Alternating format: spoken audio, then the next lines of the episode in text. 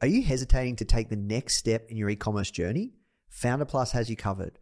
With proven frameworks tailored to your business needs for fast results, a supportive community of over 30,000 like minded entrepreneurs, and weekly live mentorship sessions, Foundr Plus is your key to success. Try Foundr Plus today for just $1 for seven days and start building your dream business with confidence. You can visit foundr.com forward slash start dollar trial or click the link in the description to claim your trial. Hey, Founder fam, before we dive into another incredible conversation, I want to share something really special with you. Whether you're just joining us or you've been following us since the beginning, you've been a critical part of our community working to change entrepreneurial education. I started Foundr almost a decade ago with the mission to provide entrepreneurs access to the world's greatest business leaders. Our goal was to break down barriers to entrepreneurial education, and that's taken us on a journey from Foundr Magazine to this podcast and beyond. And today marks the next step in that journey Foundr Plus. I'm proud to introduce you to Foundr Plus, which is an all access pass to each of our online courses and programs and their proven frameworks for success. It puts every strategy we've compiled from world class instructors at your fingertips while connecting you to a global network of like minded entrepreneurs. Foundr Plus will take your business to the next level for today and tomorrow. So, whether you've just joined our family or you've watched us grow from humble beginnings, we're really thrilled to have you join us in this exciting new phase of making the founder brand and this company the world's best entrepreneurial community to launch and grow your business. So, finally, before we get into today's episode, I'm inviting you to come back check out Foundr Plus and go to foundr.com forward slash membership. I'm really excited, guys. This is an incredible new evolution of entrepreneurial education. And our mission is really to get as many of these founders that we interview to teach and also give back on the Foundr Plus platform and really go more in depth with the knowledge and the experiences and the lessons learned that they're sharing all in Foundr Plus. So, guys, please go check it out if you're enjoying these interviews. That's it from me. I hope you enjoy this episode. Now let's jump in. This is episode number 433 with Magnus Grimeland of the Foundr Podcast. What you need is thirst. You need to be a thirsty human. who is intent on learning. It's a really fascinating exploration of human potential. Now. The Foundr Podcast. Even the greatest entrepreneurs had help. If you want to learn from the most successful founders on the planet, you are in the right place. Branson, Mark Cuban, Tony Robbins, Tim Ferriss, Arianna Huffington, Seth Steve Case, Gary Vee, Sophia Amoruso, Barbara Corcoran, Daymond John. Learn from the greatest minds in business today with interviews hosted by Nathan Chan. This is not your average entrepreneur podcast. The Foundr Podcast.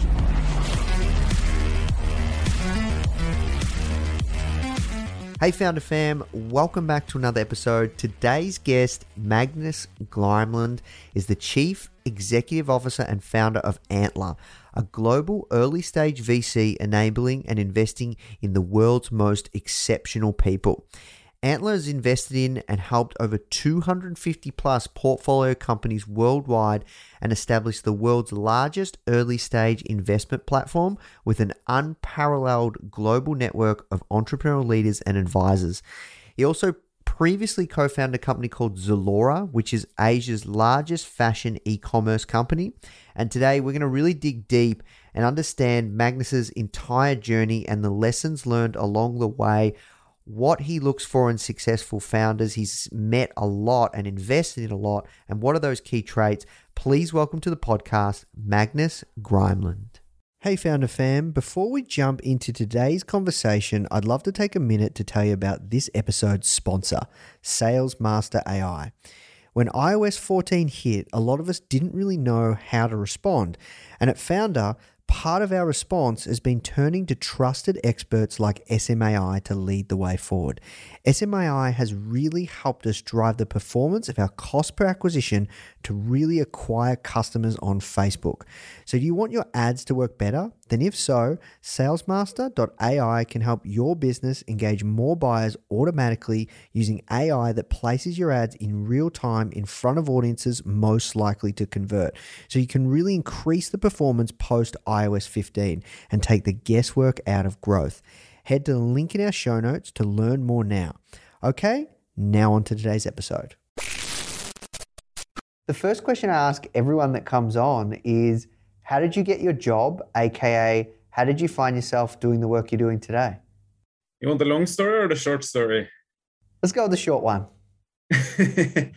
well, um, I think since since uh, since I was about when I was when I was about ten years old, um, my great grandmother died, and I remember thinking a lot about, you know, what do you want to you know what, what, what does life really mean? And um, my father at the time you know he's he was more of a communist so he he definitely thought you live your life and whatever you do during your life that's it. And then my mother is more spiritual and she was there there's there's there's a larger meaning to life. But anyways i started thinking a lot about it and um and thought that um came to this conclusion quite early in life that um uh, at least what you can do is uh, uh, try to try to make a bit of a difference while you while while you're in the world. And um, and then fast forward a few years later i was in college at harvard and um, basically it was 2003 2007 so it was that kind of second wave of tech growth um, after the dot-com boom and bust. And you saw these amazing companies being built across the us having such a tremendous influence all across the globe. Uh, at which point, I decided that utilizing technology uh, to help solve important problems was uh, what I want to spend my time doing. Uh, and uh, then there was an, you know, intermittent period in the middle where I worked in McKinsey with tech companies all across the globe and learned a lot, which is what brought me to Asia. Um, and then I saw this pretty large opportunity in um, complete kind of white space in in Southeast Asia and e-commerce, uh, which brought me to to be one of the co-founders of Zalora, which is the biggest fashion e-commerce company here, similar to the Iconic in in Australia.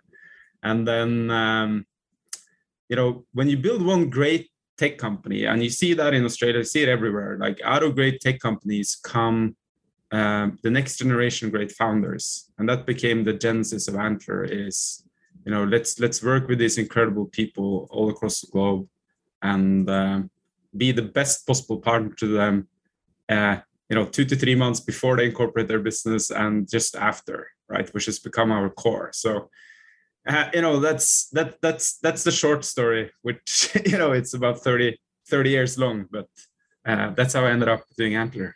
Yeah really cool. And i, I want to dive in more throughout your careers, Zalora, Ant, Red Antler, or all of that. So um, I want to go back to Harvard days though. Like you're in the midst of the Facebook phenomenon. Um, what was that atmosphere like? I think the atmosphere was more such that I think in the late 90s you saw, you know, the the tremendous potential, you know, the internet could have but it wasn't really there where you had kind of real utilitarian use cases, right? There, there was a few, but not many. It was mostly kind of information um, discovery. And then, uh, you know, it was really when I started in 2003 that, you know, the, the internet started becoming so powerful, the, the coding languages, the infrastructure, uh, the distribution engines with you know the smartphone starting and and and so on that that you had this kind of tremendous white space all across the globe um, to build new things and distributed to billions of people and not millions of people at quite low cost right? And and yes um, you know facebook was obviously the biggest one who did that. But like a lot of us were kind of playing around with different types of use cases like this right? Like so so i was involved in this project. We did with a few friends called crimson reading which um you know we we realized like this this very small problem that if, when you start university you have to buy like 30 books uh, every year from different courses and you don't really know the curriculum and you don't know where to find the cheapest book up front so when you get it everyone is kind of hustling and bustling to get used books or uh, get access to books uh, somewhere for these programs and you have to kind of search every single one. So we just looked at that kind of simple problem and said hey you know why don't we just look at the index of the courses and what books is needed? Um, uh, and we launched this engine which would then search and crawl the entire internet for uh, the best possible prices for the 30 books in one basket and then uh, you know you could shorten something that would take students seven days uh, to five minutes uh, and you know that was a tiny problem to solve but you know it saved a lot of people a lot of time and it earned us a little bit of money. To then facebook has become the world's largest platform and people were working on everything in between um, and it was, I think, this genesis where um, a lot, lot of exceptional people chose the, that you know Wall Street and consulting or taking a job in a big corporate it's not the most wonderful thing in the world. The most wonderful thing in the world is finding a problem to solve and uh, and uh, spend your time and life doing that, right? Mm. Uh, and obviously there was a ton of failures as well, but uh, but you know out of it came arguably great things like like the facebook platform mm. and in those early days it sounds like there was quite a few projects what did you learn in those early days that helped like inform the rest of your journey i think the most important thing um, for many people who are considering building a business is um, that kind of first experience of it being possible, right? Like, I think every founder has that moment where, um, you know, even if even if the startup didn't necessarily succeed in the end, that feeling that hey, you know, here I have a product that people actually want to use, and they want to pay to use it, and you know, when you launch a startup in the beginning, most of those people are kind of your, your your, friends or colleagues or whatever they are. And then and then suddenly get that first customer which you never heard about before right? Mm-hmm. and then you realize and that's a magical moment. Uh, i think for anyone whether you build kind of airbnb facebook an e-commerce company or um, a new type of cancer drug or whatever it is like that moment where someone um, that you never heard about in your entire life buys your products because they think it's it's it's making their life better in in in some way it's very very very very very magical. And i think the people who experience that one time um, will very often try again and again and again to scale that if they don't manage to do it the first time yeah that is very special i'm thinking back to early days founder um, so i'm curious you got you, you then moved on to rocket internet uh, when you look back, what was your biggest learning from your Rocket days? Well, so um, I didn't spend too much time working with Rocket. Um, very rapidly, we started building Zalora, and um, you know, if you build a like building an e-commerce company, um, it's quite different depending on kind of what time you're building it at and where you're building it, right? So, you know, if you want to set up an e-commerce company now in, let's say, Europe, um, you can plug into website builders, APIs for logistic networks, uh, payment infrastructure, like literally everything you need, and you can focus on. You can focus very much on your your positioning uh, and your products, right? Now, when we were building Zalora we really had to build almost all of that from scratch. So you know, we had to build server parks across Southeast Asia. We had to build out warehouse logistics networks because in the fashion industry, uh, there weren't really capabilities within the fashion suppliers uh, to tap into a marketplace structure. Um, we had to build out roads. Uh, we had to build out logistics networks.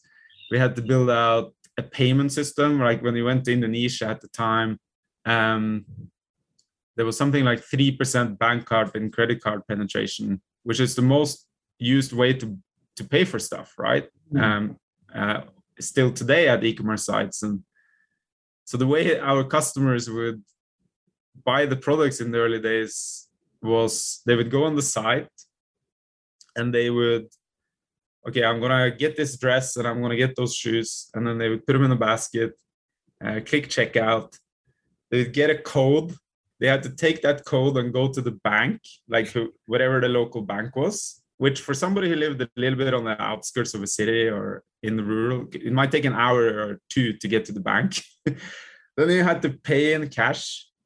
Then you had to get the, another code go back to your computer and upload uh, that code and then your checkout process would be done right? Like Wow. for anyone who's done anything in terms of sales, uh, the more resistance and barriers you create in the checkout process, the more cancellations you're going to get. But like, what was the alternative, right? The, um, there, there just weren't many good alternatives to serve, you know, a big part of the Indonesia customer base. And by the way, it was the same in a lot of Southeast Asian countries at the time. So we decided to roll out uh, together with another e-commerce company what was really the first you know pan southeast asian cash on delivery system Mhm. which sounds easy right in the way that okay you send someone something and then they'll pay the delivery man and then you you get the money back. It sounds simple in principle but then when you send the package from a warehouse in jakarta to um, a distribution center to an airport which flies it somewhere to a truck that drives it to a port but and then onto a boat and then onto another truck and then onto um, a motorcyclist that hands it to a person in some island somewhere in Indonesia and that person pays ten dollars in cash and then that money needs to find its way back to our warehouse in Indonesia, you can imagine how kind of complex such a system is to build, right? So, you know, when we first launched the system, we had something like 100, I think it was 108 working days of capital out in the in the ecosystem somewhere, right? So this was orders we had delivered had been paid for, and the cash was somewhere across Southeast Asia, making its way back to, to our warehouses, right? And you can imagine that's that's pretty stressful uh, when you're building a very fast growing business and your orders keeps ticking up every day, and you just see that you know more and more your cash flow is kind of stuck out there somewhere. So then the next you know task became like how can we reduce that, right? Like now it's reduced about four or five days, um, but you know there's these types of challenges that like one of the things we like to talk a lot about to our founders is yes you can be the best team working on the best possible business model but you're going to run into these types of issues that i'm just addressing at some point of time whatever it might be it might not be having 108 days 108 days worth of uh, of, of cash across southeast asia that but you're going to run into these issues that that might bankrupt you that might you know mean that you can't move forward. And the way you work to resolve these types of things is is very often what determines a success from not a success. It's very often the grittiest teams that work the hardest on finding ways around very hard problems that then enables them to create a real competitive advantage that that will end up winning. And sometimes not the smartest teams with the best ideas just the ones who like stick at it and get it done. And then obviously when this thing worked for us nobody else had the payment system like this. Like on all other sides people would still go to the bank and make that payment. But suddenly with us they could just wait for the package and pay cash which which created a tremendous competitive advantage and i think led to Zalora now still being you know this is now it's 10 years in now it's still the biggest we, we sold the business back in 2015 but it's still the biggest fashion e-commerce company in the region. They've faced a lot of competition. And i think they're actually the first profitable e-commerce company in the region. Mm, interesting. So, talk to me around kind of talent and capability, um, because, yeah, like the, the, it's not like the Valley. It's not like New York or America. Like, how did you find incredible people? Were you looking for for more kind of the capability, skill, and talent, or you were looking for cultural behaviors that you thought were important? Um, yeah, building out Zalora. Yeah, so at the time, right, you couldn't since there weren't that many tech businesses around, you, it was kind of hard to hire people with experience, right? So, like, if you wanted to hire someone in performance marketing, you couldn't just go to another growth tech company and hire like a great performance marketer. Yeah. Um, you needed to find intrinsically strong people with a, you know, with with clear spikes, a ton of drive and grit, who were excited to become the best performance marketer in the region and then you needed to kind of train them right? And and within you know our product organization and coding organization within performance marketing logistics whatever it was we ended up looking for just intrinsically incredibly strong individuals that were excited and passionate about that functional area. And then we brought in a few people who had experience from this from other places in the world um, who would kind of train the next generation i think great great tech leaders in the region. And and and that really worked right? Like we literally hire people anywhere right? Like because if we were we were just in such a need of um of, of people. So i remember hiring people in like bookstores and on the bus and uh, at the airport and you know over dinner or at the wedding. And you know you just try to find like intrinsically strong people anywhere and like funnel them into this kind of training organization. And out of that came you know some really great people right? So Zalora became this kind of breeding ground for great entrepreneurs. So you know Gojek you just IPO'd through GoTo in Indonesia 25 billion dollar valuation. Uh, Nadiem and Kevin who built that used to be part of Zalora. Um, and uh, Shopee, which is now the biggest e-commerce platform here, part of Sea Group. Chris Feng, who built that, was part of Zalora. Stashaway, Shopback, Locad, uh, tons of other great companies. And I think the reason for that is we we managed to get you know intrinsically great people on board who became the leaders within their space um, in the country or the region and they saw what was possible and used that to build the next great thing right? Yeah. I'm curious i'd love to explore that a little more like because a lot of people watching they might not be in the best position to to get you know the most experienced talent with next level capability or have seen certain things.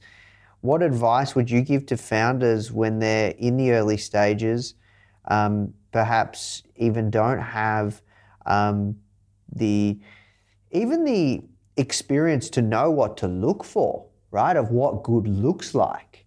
Like what what experience like yeah, what what advice would you give? I think it's it's very much three things that matters. Whether you're looking for a great founder to back or you're looking for a great team member. Um, you want to bring in people who are intrinsically great at something? Um, that have a clear spike. I think the best team members and the best founders are not averagely great at everything, but they're incredibly great at something and then not so good on a lot of other things. And they are they realize what their strength is and they utilize that strength to be a real asset. Um, and that could be, you know, it could be some experience, right? That you're incredibly great at specific coding language and you like to spend your entire weekend kind of creating new applications in that or it could be more generic like you probably have friends who would walk into an elevator with 12 strangers and when the elevator hits the bottom floor they're kind of friends with everyone and they're having drinks on friday and they're like naturally this kind of people's person or like salesperson or whatever you want to call it. So strength like clear spike. Second is look for um drive like that that inner engine which is I think a combination of two things. One is kind of passion and ambition. So how excited is this individual to really like make a difference, right? And uh, and be great at something. Um, and it's fine not to be right. Like there are a lot of people who don't necessarily have that that drive, but having team members with that drive, it just makes it makes such a difference from from having people who are just showing up to work to work to to to cash a paycheck, right? Um, so so it's kind of passion and ambition combined with the ability to execute.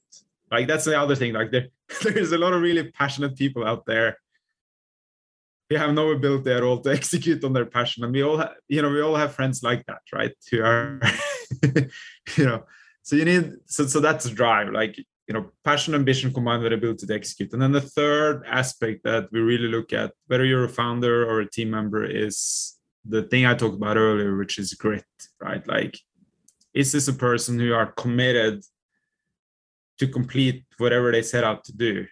And you you know that as well. Like we all have friends who say they're going to do something they start doing it and then like three weeks later they ah, okay i want to do this thing instead.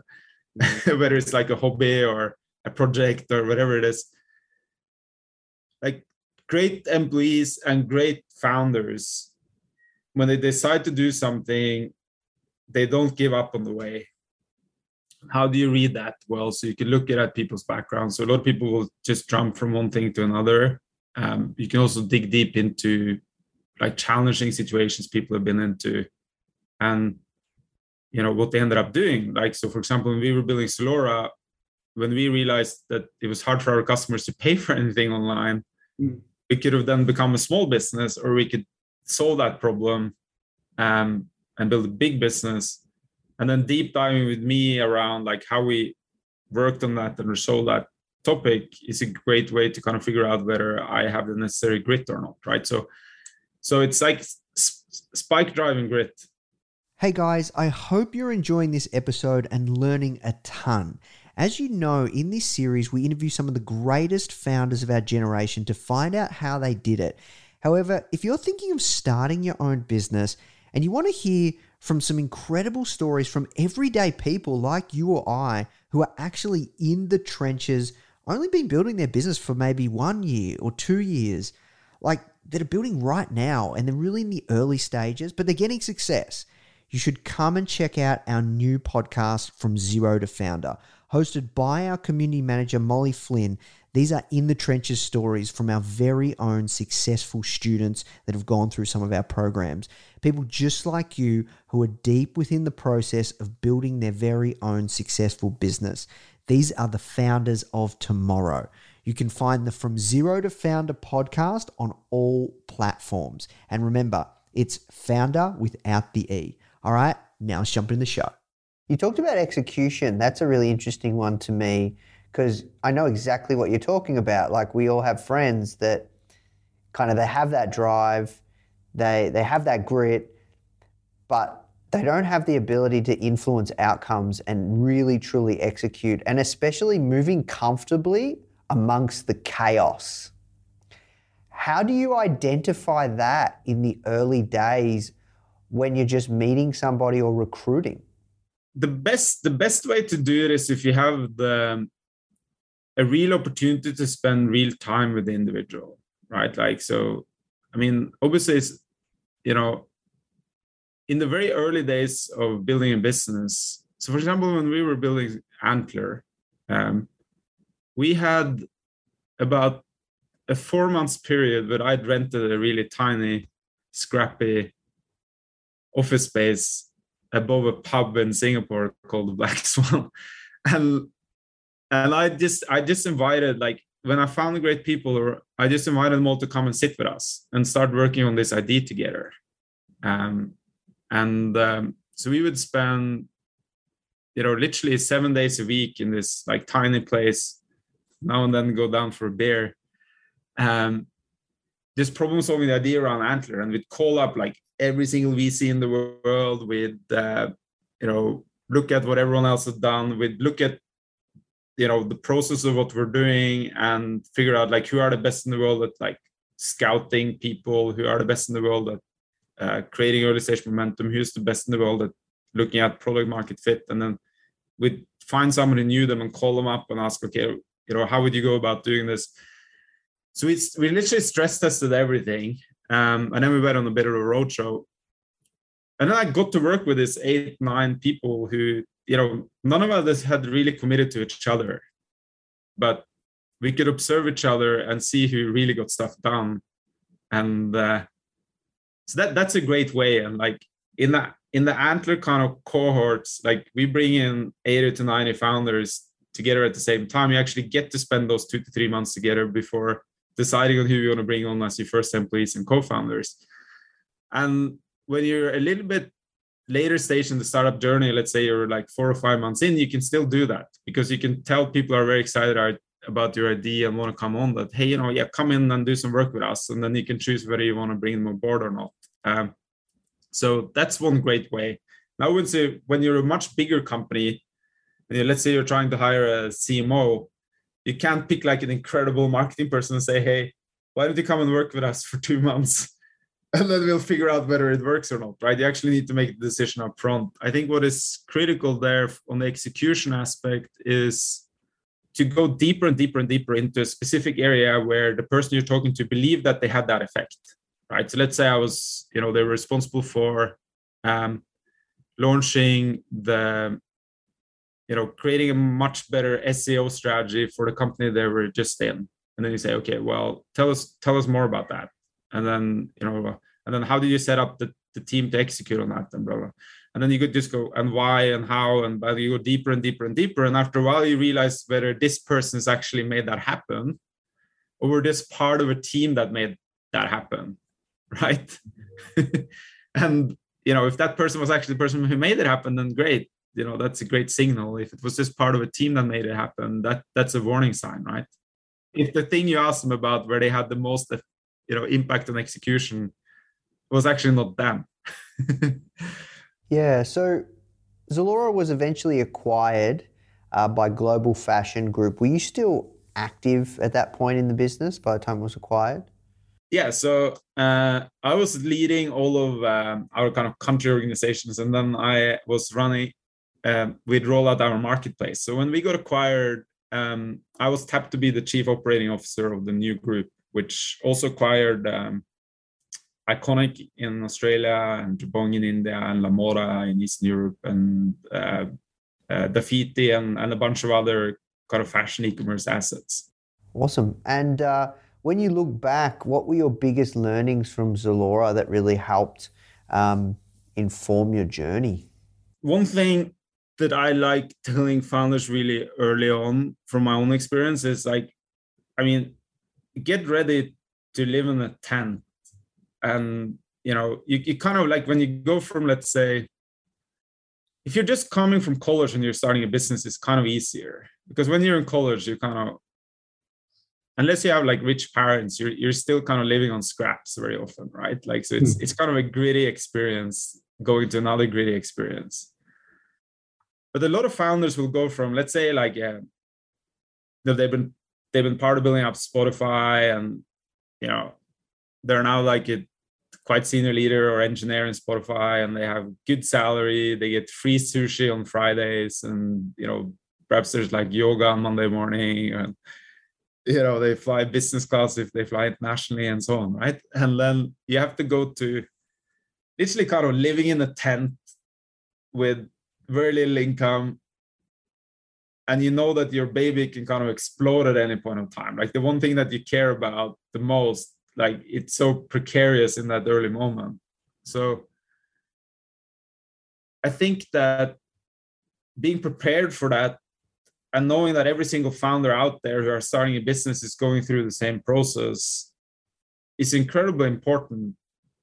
And and then front loading um, that experience. So i think that a lot of you know a, a lot of people end up you know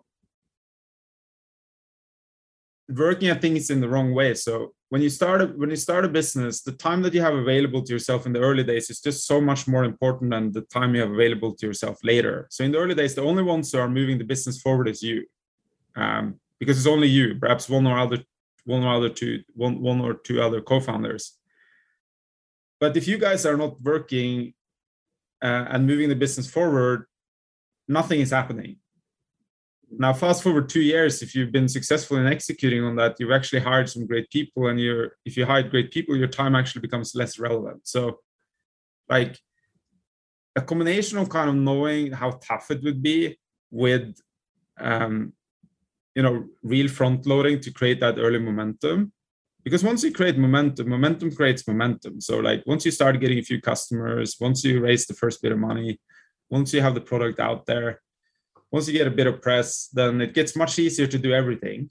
And then you started creating this flywheel. But the only one who can really get that off the ground is um, is is you as a founder. So therefore like you know get ready to I, I, I, tell most people are getting started like call all your friends and family and tell them hey i'm sorry i don't have you know much time to spend with you over the next couple of years because i'm going to be busy building my business.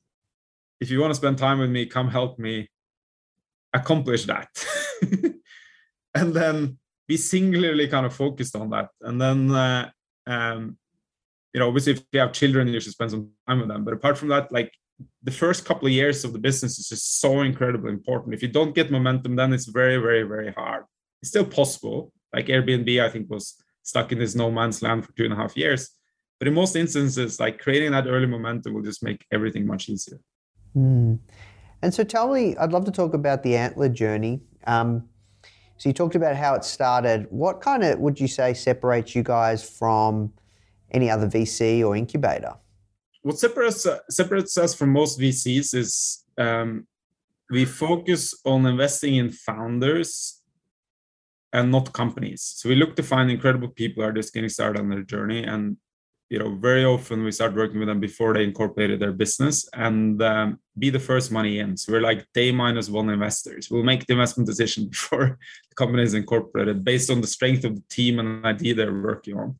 Um, and our core value proposition and the number one strength that we are working on is being a great partner to the founders that are just getting started. Like so, we don't want to be a number top on the founders list when they're raising their Series A, but we want to be on the top of a founders list when they are just getting started. And for any founder out there who are looking for the first money into their business, we we believe that we've we're now in a position where, where we'll be the best partner to you, right? So I think that's number one, the difference between VCs and us. The second thing is you ask the difference between kind of incubators. It depends. Like a lot of incubators are focused on specific IDs, and then they find founders around those IDs. Um, some are more kind of venture builders, which take a lot of uh, uh, you know equity in the business, and um, you know the founders have less. Some are similar to us, but you know don't have that global network. Like we now operate in uh, 23 markets across the globe. We have a network of 700 advisors. We have relationships with all the top VCs out there. We we have playbooks and perks from all, the major uh, you know providers of services as you need as a startup. So so we can really help and, and i think that's one of the things we've done for example in australia very successfully is we, we kind of help build regional or global businesses so what I like to, to tell founders is like, don't come to us if you want to build a new kebab shop, but if you want to build a new type of plant-based kebab meat, which is in every single kebab in in the world, then then we're a good investor because we can help you with that internationalization, get international capital on board, and so on. Um, so you know, we just want to find great people, put the first money into their business. We we we typically in that first round you know, we, we put in, you know, a few hundred K and we don't take more than 10% equity. So 90% of the business still owned by the founder. So it's, it's a strong, you know, we're, we're a very strong value proposition for founders that's just getting started. And I think any single founder who are at that stage right now, where they're either kind of leaving their business or they've left their business or they just getting started and they're looking for that first capital or a partner to kind of make that journey or they're looking for co-founders like I, I believe we're now in a place where uh, we're, we're, definitely amongst the, the, the top choices. Mm, awesome. Um, yeah, so like you know, I'm, I'm definitely very familiar with Antler. You guys have a great presence. Um, so I'd love to delve a bit deeper in kind of the qualities you look for in the founders that you back. Yeah. So it goes back to actually what I was talking about earlier. So you know, it's it's a clear spike. You know, something that you're incredibly great at and better than most other people drive, combination of passion, ambition, and, and ability to execute. And third is uh, grit. Now, I spoke about those earlier, so I'm not going to repeat definition. But the what is interesting with all of them is that you're not born with any of that, right? Yes, you you you might be born with like better genetics or whatever, but like you build a spike throughout your life. You build drive throughout your life. You build grit throughout your life. You can build mental resilience. You can build the ability to execute. You can build passion and ambition. You can build a great strength.